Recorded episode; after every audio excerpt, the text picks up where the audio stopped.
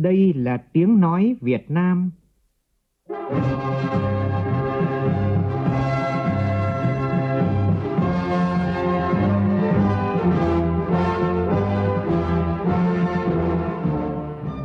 Việt Nam. Là tiếng nói Việt Nam phát thanh từ Hà Nội, thủ đô nước Cộng hòa xã hội chủ nghĩa Việt Nam.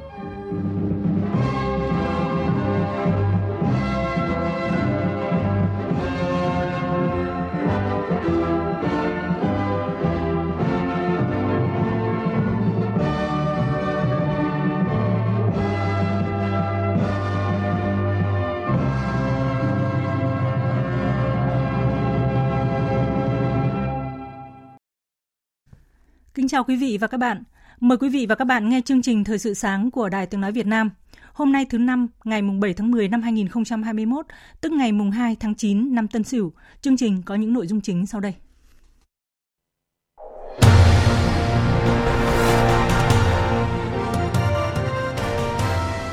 Công tác xây dựng chỉnh đốn Đảng tiếp tục được Hội nghị Trung ương bốn khóa mười ba bàn thảo và bổ sung những điểm mới. Bình luận để không còn phải đau lòng kỷ luật cán bộ sai phạm. Áp thấp nhiệt đới trên Biển Đông có thể mạnh lên thành bão. Các tỉnh từ Quảng Bình đến Quảng Ngãi có mưa to đến rất to, với tổng lượng mưa phổ biến từ một trăm năm mươi đến ba trăm mi-li-mét. Nhiều doanh nghiệp, khu công nghiệp ở thành phố Hồ Chí Minh đón công nhân trở lại làm việc, chuẩn bị tái sản xuất kinh doanh. Chuyên gia chứng khoán nhận định giá dầu thế giới tăng mạnh sẽ là động lực dẫn dắt nhóm cổ phiếu dầu khí trong ngắn hạn. Trong khi đó, năm nước Liên minh châu Âu e u kêu gọi điều tra nguyên nhân giá khí đốt cao kỷ lục. Tổ chức Hiệp ước Bắc Đại Tây Dương NATO trục xuất tám thành viên phái bộ Nga.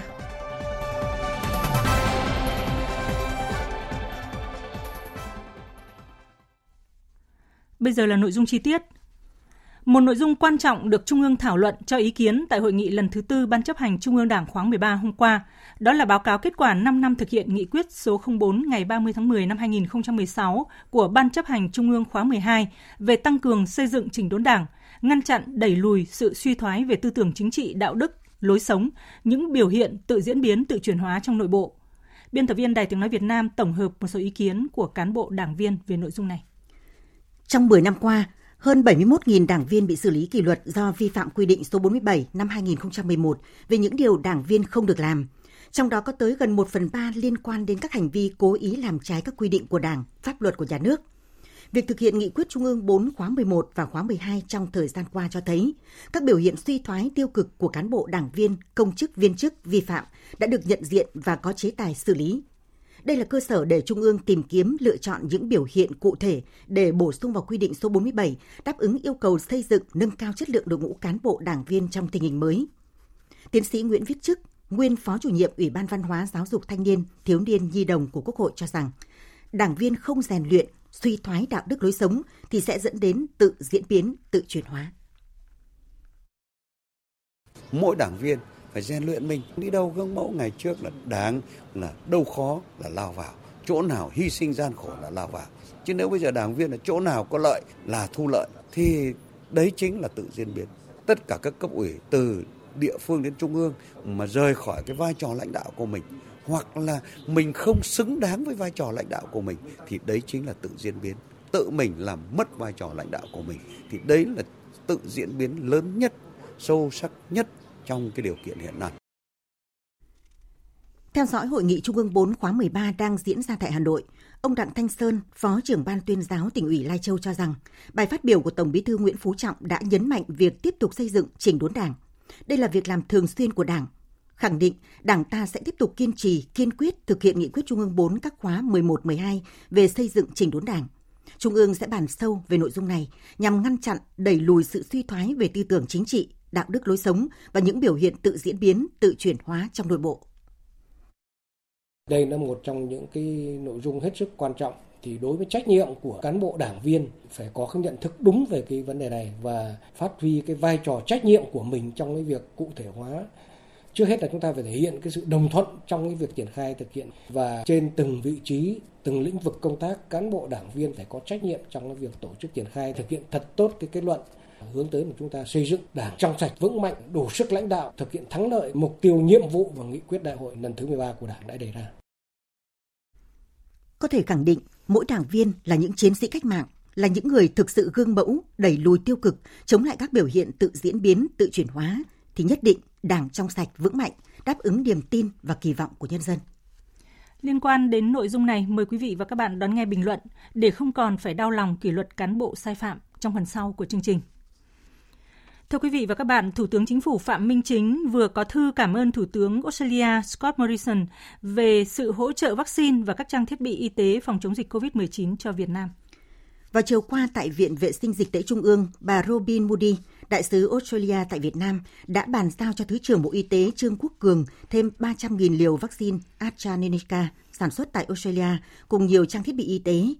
Đến nay, Australia đã bàn giao cho Việt Nam hơn bảy trăm nghìn liều vaccine và tuyên bố sẽ hỗ trợ Việt Nam thêm ba triệu bảy trăm nghìn liều vaccine trong thời gian tới, thông qua thỏa thuận với UNICEF và Bộ Y tế Việt Nam, nâng tổng số vaccine Australia cam kết hỗ trợ cho Việt Nam lên năm triệu hai trăm nghìn liều. Phía Australia cũng đang hợp tác với UNICEF nhằm nâng cấp dụng cụ bảo quản vaccine, đào tạo nhân viên y tế và triển khai tiêm chủng vaccine đến các vùng sâu, vùng xa của Việt Nam.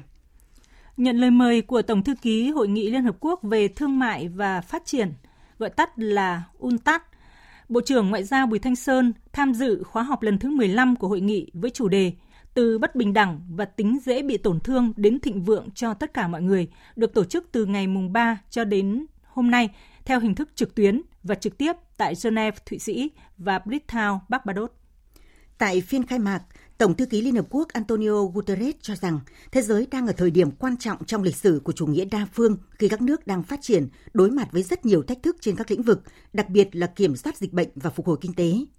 Nhiều nhà lãnh đạo nhấn mạnh thông điệp tiếp cận bình đẳng vaccine covid mười chín, tăng cường phối hợp đa phương trong ứng phó khủng hoảng khí hậu và khủng hoảng nợ. Phát biểu tại phiên toàn thể của hội nghị diễn ra hôm qua, Bộ trưởng Ngoại giao Bùi Thanh Sơn đề xuất ba khuyến nghị quan trọng. Thứ nhất, hơn lúc nào hết, cần đẩy mạnh chủ nghĩa đa phương và hợp tác quốc tế nhằm kiểm soát dịch bệnh, nâng cao khả năng thích ứng và đẩy nhanh quá trình phục hồi kinh tế trên phạm vi toàn cầu, đồng thời củng cố những nền tảng để nâng cao khả năng tự cường trước các cú sốc toàn cầu có thể xảy ra trong tương lai. Thứ hai, phát triển trong tương lai cần bảo đảm tính bền vững, bao trùm cả về kinh tế, môi trường và xã hội. Và thứ ba, Hội nghị Liên Hợp Quốc về Thương mại và Phát triển cần phát huy vai trò trong việc thúc đẩy hợp tác toàn cầu về đổi mới sáng tạo và số hóa nhằm tạo ra các động lực mới cho phát triển bền vững và tăng trưởng trên nền tảng công nghệ. Dự kiến hội nghị sẽ thông qua tuyên bố từ bất bình đẳng và tính dễ bị tổn thương đến thịnh vượng cho tất cả mọi người nhằm khẳng định cam kết của Hội nghị Liên Hợp Quốc về Thương mại và Phát triển trong việc ứng phó với các thách thức về thương mại và phát triển trong quá trình phục hồi từ đại dịch covid mười chín, vì mục tiêu thịnh vượng cho tất cả mọi người.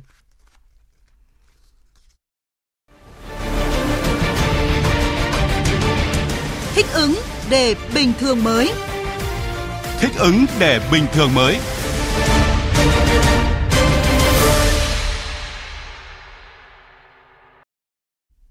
Thưa quý vị và các bạn, một tín hiệu tích cực là từ đầu tháng mười cho đến nay thì nhiều doanh nghiệp trong các khu công nghiệp, khu chế xuất, khu công nghệ cao của thành phố Hồ Chí Minh đã bắt đầu đón công nhân trở lại làm việc, chuẩn bị tái sản xuất kinh doanh. Tin của phóng viên Lệ Hằng thường trú tại thành phố Hồ Chí Minh. mười tám khu công nghiệp, khu chế xuất, khu công nghệ cao thành phố Hồ Chí Minh có gần một nghìn năm trăm doanh nghiệp với khoảng hai trăm tám mươi tám nghìn lao động. Trong đó có hơn sáu trăm năm mươi doanh nghiệp với năm mươi mốt nghìn lao động sản xuất theo phương án ba tại chỗ. Ông Nguyễn Văn Bé, Chủ tịch Hiệp hội các doanh nghiệp ở khu công nghiệp thành phố Hồ Chí Minh cho biết,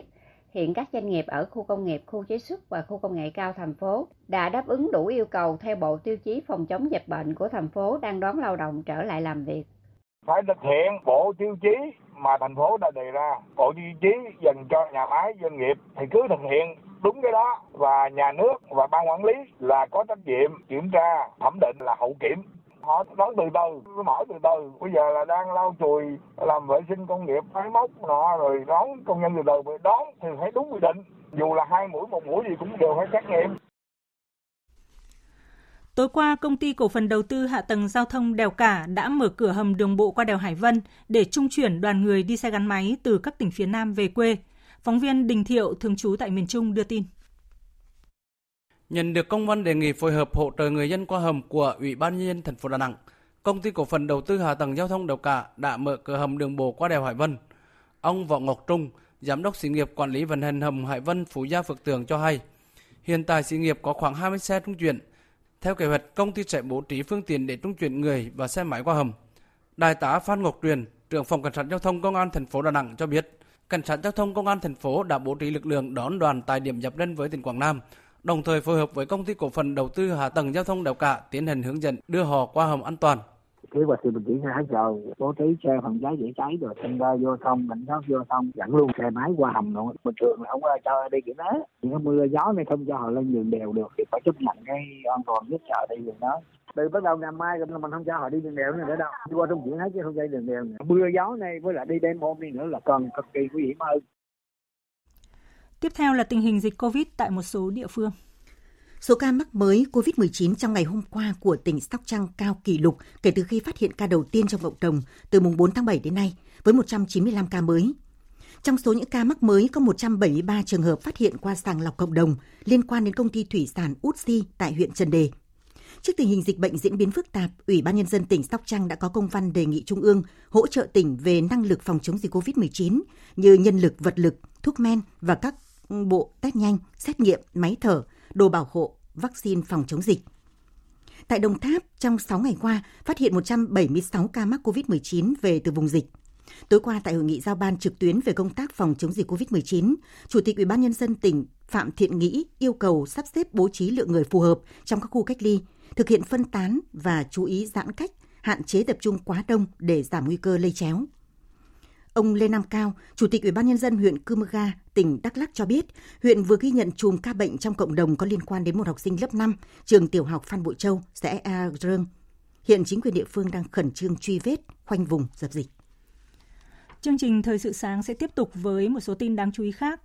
Theo dự kiến, sáng nay, vệ tinh Nanodragon của Việt Nam và tám vệ tinh khác của Nhật Bản sẽ được phóng lên quỹ đạo từ Trung tâm Vũ trụ Uchinoura. Trung tâm Vũ trụ Việt Nam thuộc Viện Hàn lâm Khoa học và Công nghệ Việt Nam, đơn vị phát triển vệ tinh Nanodragon cho biết, theo lịch phóng của Cơ quan Hàng không Vũ trụ Nhật Bản NASA, dự kiến vệ tinh Nanodragon của Việt Nam sẽ lên quỹ đạo trong khoảng thời gian từ bảy giờ năm mươi mốt phút cho đến bảy giờ năm mươi lăm phút sáng nay bằng tên lửa đẩy Epsilon số năm từ bãi phóng Trung tâm Vũ trụ Uchinoura của Nhật Bản. Sau khi được phóng lên, dự kiến vệ tinh Nanodragon của Việt Nam sẽ hoạt động ở quỹ đạo đồng bộ mặt trời ở độ cao khoảng năm trăm sáu mươi ki lô mét. Phó giáo sư tiến sĩ Phạm Anh Tuấn, Tổng Giám đốc Trung tâm Vũ trụ Việt Nam cho biết. Công nghệ vũ trụ là biểu tượng sức mạnh công nghệ cao của mỗi quốc gia. Thì đấy, tôi nghĩ đấy là cái mà rất là quan trọng thì cho lâu dài. Và bắt đầu từ bây giờ thì chúng ta để có cái được những chiến lược dài hơi đó thì tự là quan trọng là đội ngũ. Nhưng những ngành công nghệ cao người ta phải đầu tư rất dài hạn. Và bên cạnh đó là một cái sự đồng bộ. Giá dầu thế giới tăng mạnh, cổ phiếu ngành dầu khí trong nước sẽ hưởng lợi lớn. Đây là dự báo được nhiều chuyên gia chứng khoán trong nước đưa ra khi nhận định về tác động của tăng giá dầu đối với giá cổ phiếu ngành dầu khí trong thời gian tới. Tổ chức các nước xuất khẩu dầu lửa OPEC và các nước đồng minh ngoài khối, gọi tắt là nhóm OPEC cộng, vừa quyết định không đẩy nhanh tốc độ tăng sản lượng. Động thái này khiến giới phân tích tin rằng giá vàng đen có thể sớm đạt mốc một trăm đô la Mỹ một thùng. Mới đây, công ty chứng khoán VNDirect phát hành báo cáo ngành dầu khí kỳ vọng gì ở kịch bản giá Brent vượt tám mươi đô la Mỹ một thùng. Theo báo cáo này, giá dầu Brent đạt bảy mươi chín đô la Mỹ một thùng trong tháng chín, mức cao nhất kể từ tháng mười năm hai nghìn không trăm mười tám. Đà tăng giá này xuất phát từ nhu cầu dầu thô của thế giới. Ông Nguyễn Ngọc Hải, chuyên gia phân tích, công ty chứng khoán VNDirect nhận định giá dầu sẽ là động lực dẫn dắt nhóm cổ phiếu dầu khí trong ngắn hạn. Giá dầu có khả năng sẽ tiếp tục cái đà tăng trong cuối năm nay khi mà nhu cầu dầu thô toàn cầu đang tăng sau khi mà các chiến dịch tiêm chủng đã giúp cho các nền kinh tế lớn hồi phục. Cổ phiếu dầu khí ở tại Việt Nam thì do cái sự tương quan cao đối với giá dầu Brent thì chúng tôi cho rằng giá dầu sẽ là động lực dẫn dắt nhóm cổ phiếu dầu khí trong ngắn hạn. Nhìn xa hơn thì vấn đề giá dầu tăng còn cải thiện cái nền tảng cơ bản của ngành trong những năm tới thì mức giá dầu tăng cao có thể mang lại nhiều động lực hơn để mà tái khởi động những dự án lớn tại Việt Nam. Thì đó sẽ là những cơ hội rất lớn cho cả các công ty trong chuỗi giá trị ngành dầu khí từ phân khúc thượng nguồn như pê vê đê, pê vê ét cho tới phân khúc trung nguồn như là pê vê ca. Tiếp theo chương trình mời quý vị và các bạn nghe tin áp thấp nhiệt đới trên Biển Đông. Hồi một giờ hôm nay, vị trí tâm áp thấp nhiệt đới ở vào khoảng mười lăm phẩy bảy độ Vĩ Bắc, một trăm mười một phẩy năm độ Kinh Đông, ngay trên vùng biển phía nam quần đảo Hoàng Sa. Sức gió mạnh nhất vùng gần tâm áp thấp nhiệt đới mạnh cấp sáu, tức là từ bốn mươi đến năm mươi ki lô mét một giờ, giật cấp tám. Bán kính gió mạnh cấp sáu giật cấp tám, khoảng tám mươi ki lô mét tính từ tâm áp thấp nhiệt đới. Dự báo trong hai mươi tư giờ tới, áp thấp nhiệt đới di chuyển chủ yếu theo hướng Tây Tây Bắc, mỗi giờ đi được năm đến mười ki lô mét và có khả năng mạnh thêm. Đến một giờ ngày tám tháng mười, vị trí tâm áp thấp nhiệt đới ở vào khoảng mười sáu phẩy bốn độ Vĩ Bắc, một trăm lẻ chín phẩy bảy độ Kinh Đông, trên vùng biển ngoài khơi khu vực từ Quảng Trị đến Quảng Ngãi. Sức gió mạnh nhất vùng gần tâm áp thấp nhiệt đới mạnh cấp bảy, tức là từ năm mươi đến sáu mươi ki lô mét một giờ, giật cấp chín. Vùng nguy hiểm trên Biển Đông trong hai mươi tư giờ tới là vùng gió mạnh cấp sáu trở lên, giật từ cấp tám trở lên là từ vĩ tuyến mười bốn đến mười tám độ Vĩ Bắc, từ kinh tuyến một trăm lẻ tám đến một trăm mười ba phẩy năm độ Kinh Đông. Toàn bộ tàu thuyền hoạt động trong vùng nguy hiểm đều có nguy cơ cao chịu tác động của gió mạnh và sóng lớn. Cảnh báo cấp độ rủi ro thiên tai cấp ba. Từ ngày hôm nay cho đến ngày mai, ở khu vực từ Quảng Bình đến Quảng Ngãi có mưa to đến rất to, với tổng lượng mưa phổ biến trong khoảng một trăm năm mươi đến ba trăm mi li mét, có nơi trên bốn trăm mi li mét. Ở Hà Tĩnh, Bình Định và Bắc Tây Nguyên, tổng lượng mưa phổ biến từ bảy mươi đến một trăm mi li mét, có nơi trên một trăm năm mươi mi li mét. Từ ngày chín đến ngày mười hai tháng mười, mưa lớn mở rộng ra các tỉnh Bắc Trung Bộ và Đồng bằng Bắc Bộ. Nguy cơ cao xảy ra lũ quét, sạt lở đất tại khu vực vùng núi và ngập úng cục bộ tại các vùng trũng thấp ven sông. Hiện chính quyền các tỉnh từ Thanh Hóa đến Quảng Ngãi đã lên phương án sơ tán khoảng hai trăm chín mươi mốt nghìn người dân ở khu vực ven biển. Phóng viên Minh Long phản ánh. Cho đến thời điểm này, hai địa phương là Đà Nẵng và Thừa Thiên Huế đã thực hiện lệnh cấm biển đối với tàu thuyền. Ông Trần Quang Hoài, Phó trưởng ban Ban chỉ đạo quốc gia về phòng chống thiên tai nêu rõ, ngoài nguy cơ mưa lớn kéo dài do ảnh hưởng của áp thấp nhiệt đới có khả năng mạnh lên thành bão, khu vực miền Trung còn hứng chịu chuỗi thiên tai khác như lũ ống, lũ quét, sạt lở đất tại khu vực miền núi, nguy cơ mất an toàn hồ đập. Các địa phương cần khẩn trương thông báo yêu cầu các tàu thuyền còn hoạt động ở vùng nguy hiểm của áp thấp nhiệt đới ra khỏi khu vực nguy hiểm hoặc tìm nơi tránh trú an toàn, có phương án đảm bảo cho người và tài sản. Khu vực được dự báo chịu ảnh hưởng của áp thấp nhiệt đới sẽ xuất hiện mưa lớn, do đó các địa phương cần có phương án sơ tán dân khỏi vùng thấp trũng, những nơi có nguy cơ xảy ra sạt lở đất. Tập trung bố trí máy móc thiết bị để phục vụ công tác cứu hộ cứu nạn được kịp thời, bởi vì là đợt này nguy cơ rất là rộng cả trên biển, khu vực đồng bằng và trên khu vực miền núi. Tránh cái tình trạng rồi là bà con lại phải tự lo lấy để đảm bảo an toàn cho mình. Các đồng chí ở Bộ Ngoại giao chuẩn bị sẵn sàng công hàm gửi các quốc gia, các vùng lãnh thổ để cho tàu thuyền, các ngư dân của chúng ta được trú tránh.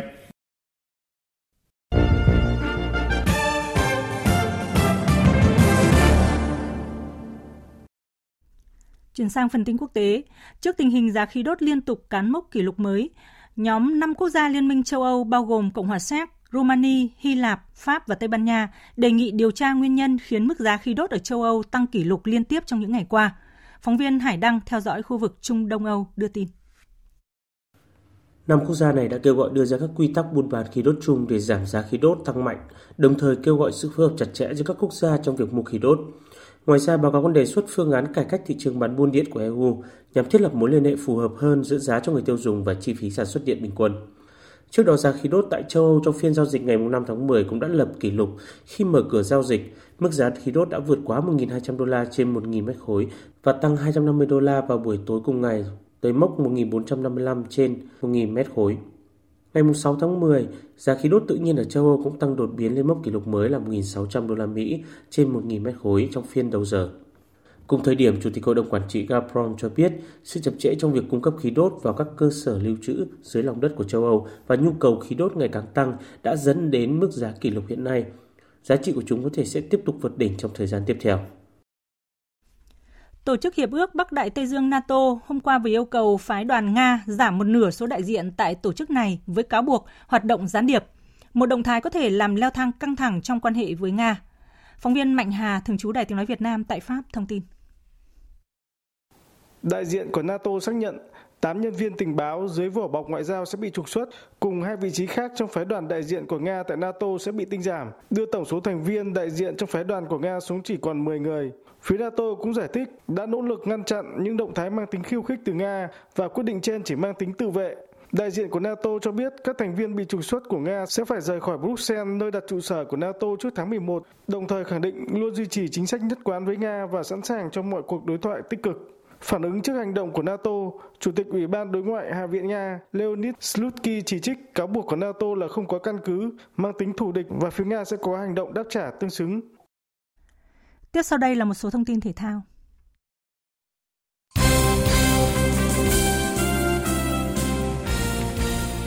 Rạng sáng nay tại các tiểu vương quốc Ả Rập Thống Nhất U A E diễn ra buổi họp báo trước trận đấu giữa tuyển Việt Nam và đội tuyển Trung Quốc trong khuôn khổ lượt trận thứ ba bảng B vòng loại World Cup hai không hai hai khu vực châu Á. Vì kết quả không khả quan ở hai lượt trận đầu nên tuyển Việt Nam và Trung Quốc đều dành sự quan tâm đặc biệt cho cuộc so tài tại U A E vào rạng sáng mai theo giờ Việt Nam với kỳ vọng có được điểm số đầu tiên tại vòng loại thứ ba World Cup hai không hai hai. Tuyển thủ Duy Mạnh bày tỏ quyết tâm sẽ cùng đồng đội hoàn thành tốt nhiệm vụ trên sân. Đối với cá nhân tôi thì trận đấu ngày mai là trận đấu tôi nghĩ là sẽ là rất hấp dẫn. Tôi nghĩ là hai đội bóng đều phải chuẩn bị rất là kỹ lưỡng. Với cá nhân tôi là một cầu thủ thì bọn tôi cũng sẽ phải tuân thủ những cái chiến lược chiến thuật của ban huấn luyện đề ra. Ở một diễn biến khác, Tây Ban Nha đã đòi nợ thành công Italia khi đánh bại Azzurri hai một ngay tại San Siro, qua đó đoạt vé vào chung kết UEFA Nations League. Quý vị và các bạn đang nghe chương trình Thời sự sáng của Đài Tiếng Nói Việt Nam. Thưa quý vị và các bạn, trong ba nhiệm kỳ liên tiếp, Đảng ta đều chọn Hội nghị Trung ương lần thứ tư để bàn thảo về công tác xây dựng chỉnh đốn Đảng. Kết thúc Hội nghị Trung ương bốn khóa mười một, nghị quyết về một số vấn đề cấp bách xây dựng Đảng hiện nay đã ra đời và tiếp đó, sau Hội nghị Trung ương bốn khóa mười hai là nghị quyết về tăng cường xây dựng chỉnh đốn Đảng, ngăn chặn đẩy lùi sự suy thoái về tư tưởng chính trị, đạo đức, lối sống, những biểu hiện tự diễn biến, tự chuyển hóa trong nội bộ. Tại Hội nghị Trung ương bốn khóa mười ba lần này, một lần nữa, công tác xây dựng chỉnh đốn Đảng tiếp tục được đưa ra bàn thảo để bổ sung những điểm mới đã và đang được thực tiễn kiểm nghiệm và đặt ra yêu cầu mới trong bối cảnh mới. Mời quý vị và các bạn nghe bình luận của biên tập viên Nghiêm Hùng với nhan đề Để không còn phải đau lòng khi kỷ luật cán bộ sai phạm. Ngay trước khi Hội nghị Trung ương bốn khóa mười ba diễn ra, Ban Bí thư đã quyết định thi hành kỷ luật cảnh cáo Ban Thường vụ Đảng ủy Cảnh sát biển Việt Nam nhiệm kỳ hai nghìn không trăm mười lăm đến hai nghìn không trăm hai mươi, khai trừ Đảng hai tướng, cách hết tất cả chức vụ trong Đảng của bảy tướng lĩnh khác. Trong năm năm qua, cả nước đã có hơn tám mươi bảy nghìn đảng viên bị xử lý kỷ luật. Riêng trong nhiệm kỳ mười hai của Đảng cũng đã có tới hơn ba mươi sĩ quan cấp tướng, hai mươi bảy ủy viên và nguyên ủy viên Trung ương, bao gồm bốn ủy viên và nguyên ủy viên Bộ Chính trị bị xử lý kỷ luật. Tuy con số này chỉ chiếm chưa tới hai phần trăm tổng số đảng viên, nhưng lại gây ra những tác hại không nhỏ, thiệt hại cho xã hội lên tới hàng trăm nghìn tỷ đồng. Và nguy hại hơn là làm xói mòn lòng tin của nhân dân vào Đảng, nhà nước. Việc thi hành kỷ luật đối với những đảng viên sai phạm âu cũng là điều bất đắc dĩ. Cành sâu thì phải chặt, chặt để cứu cây, nếu không cả thân cây sẽ bị làm mục ruỗng. Như Tổng Bí thư Nguyễn Phú Trọng đã từng phải nói thật đau xót, nhưng không thể không làm, không có cách nào khác, tất cả là vì sự nghiệp chung của Đảng, của đất nước, của nhân dân. Với tinh thần nhìn thẳng vào sự thật, Đảng ta đã ban hành nhiều chủ trương nghị quyết về xây dựng chỉnh đốn Đảng,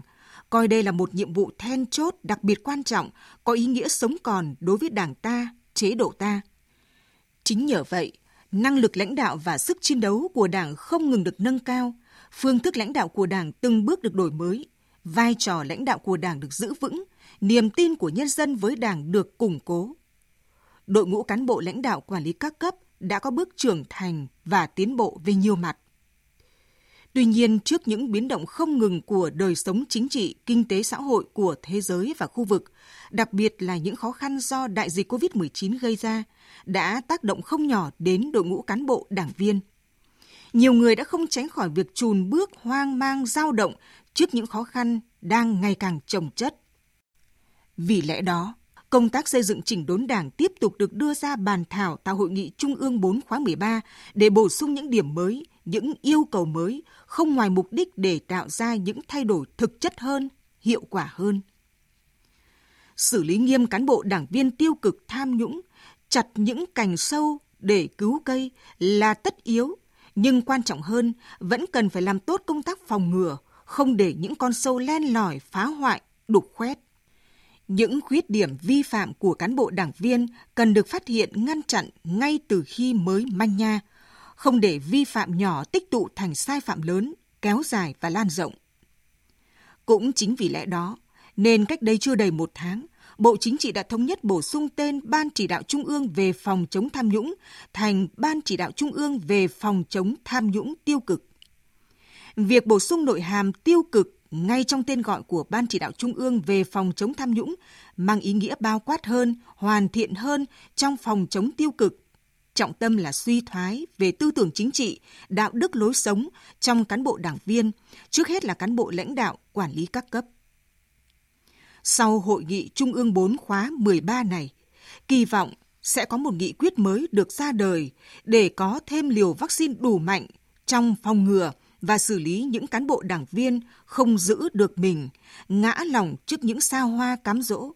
để Đảng ta không còn phải đau lòng khi thi hành kỷ luật những người đã từng là đồng chí, từng một thời có công lao cống hiến cho nước, cho dân. Quý vị và các bạn vừa nghe bình luận để không còn phải đau lòng khi kỷ luật cán bộ sai phạm. Chương trình Thời sự sáng nay sẽ tiếp nối với những thông tin thời tiết đáng chú ý.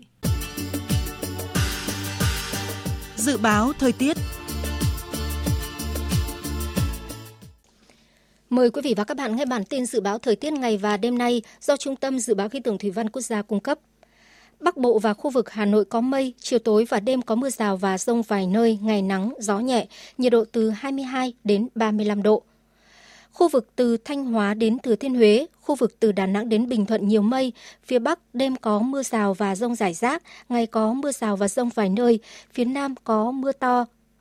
Gió Bắc đến Tây Bắc cấp hai, cấp ba. Trong mưa dông có khả năng xảy ra lốc, sét và gió giật mạnh, nhiệt độ từ hai mươi ba đến ba mươi mốt độ. Tây Nguyên và Nam Bộ nhiều mây, phía Bắc có mưa to đến rất to và dông, phía Nam có mưa rào và rải rác có dông, cục bộ có mưa to đến rất to, gió nhẹ. Trong mưa dông có khả năng xảy ra lốc, sét và gió giật mạnh, nhiệt độ từ hai mươi đến hai mươi tám độ, có nơi trên hai mươi chín độ. Tiếp theo là dự báo thời tiết biển. Bắc Vịnh Bắc Bộ có mưa rào và dông rải rác, trong cơn dông có khả năng xảy ra lốc xoáy và gió giật mạnh, tầm nhìn xa trên mười ki lô mét, giảm xuống từ bốn đến mười ki lô mét trong mưa, gió đông đến đông bắc cấp năm. Nam Vịnh Bắc Bộ, vùng biển từ Quảng Trị đến Quảng Ngãi, vùng biển từ Bình Định đến Ninh Thuận, vùng biển từ Bình Thuận đến Cà Mau và từ Cà Mau đến Kiên Giang, có mưa rào và rải rác có dông. Trong cơn dông có khả năng xảy ra lốc xoáy và gió giật mạnh. Tầm nhìn xa từ bốn đến mười ki lô mét, gió Đông Bắc cấp năm, có lúc cấp sáu, từ chiều mai tăng lên cấp sáu, cấp bảy, giật cấp chín, biển động. Khu vực Bắc và giữa Biển Đông, khu vực quần đảo Hoàng Sa thuộc thành phố Đà Nẵng, Trường Sa tỉnh Khánh Hòa, và Vịnh Thái Lan có mưa rào và dông, tầm nhìn xa từ bốn đến mười ki lô mét, gió Tây Nam cấp năm, có lúc cấp sáu, giật cấp bảy, biển động. Khu vực Nam Biển Đông có mưa rào và dông rải rác, trong cơn dông có khả năng xảy ra lốc xoáy và gió giật mạnh, tầm nhìn xa trên mười ki lô mét, giảm xuống từ bốn đến mười ki lô mét trong mưa, gió Tây Nam cấp năm, có lúc cấp sáu, giật cấp bảy, biển động. Tới đây chúng tôi xin kết thúc chương trình Thời sự sáng của Đài Tiếng Nói Việt Nam. Chương trình do các biên tập viên Lan Anh và Hằng Nga biên soạn với sự tham gia thể hiện của phát thanh viên Minh Nguyệt, kỹ thuật viên Hồng Thanh. Xin chào tạm biệt quý vị.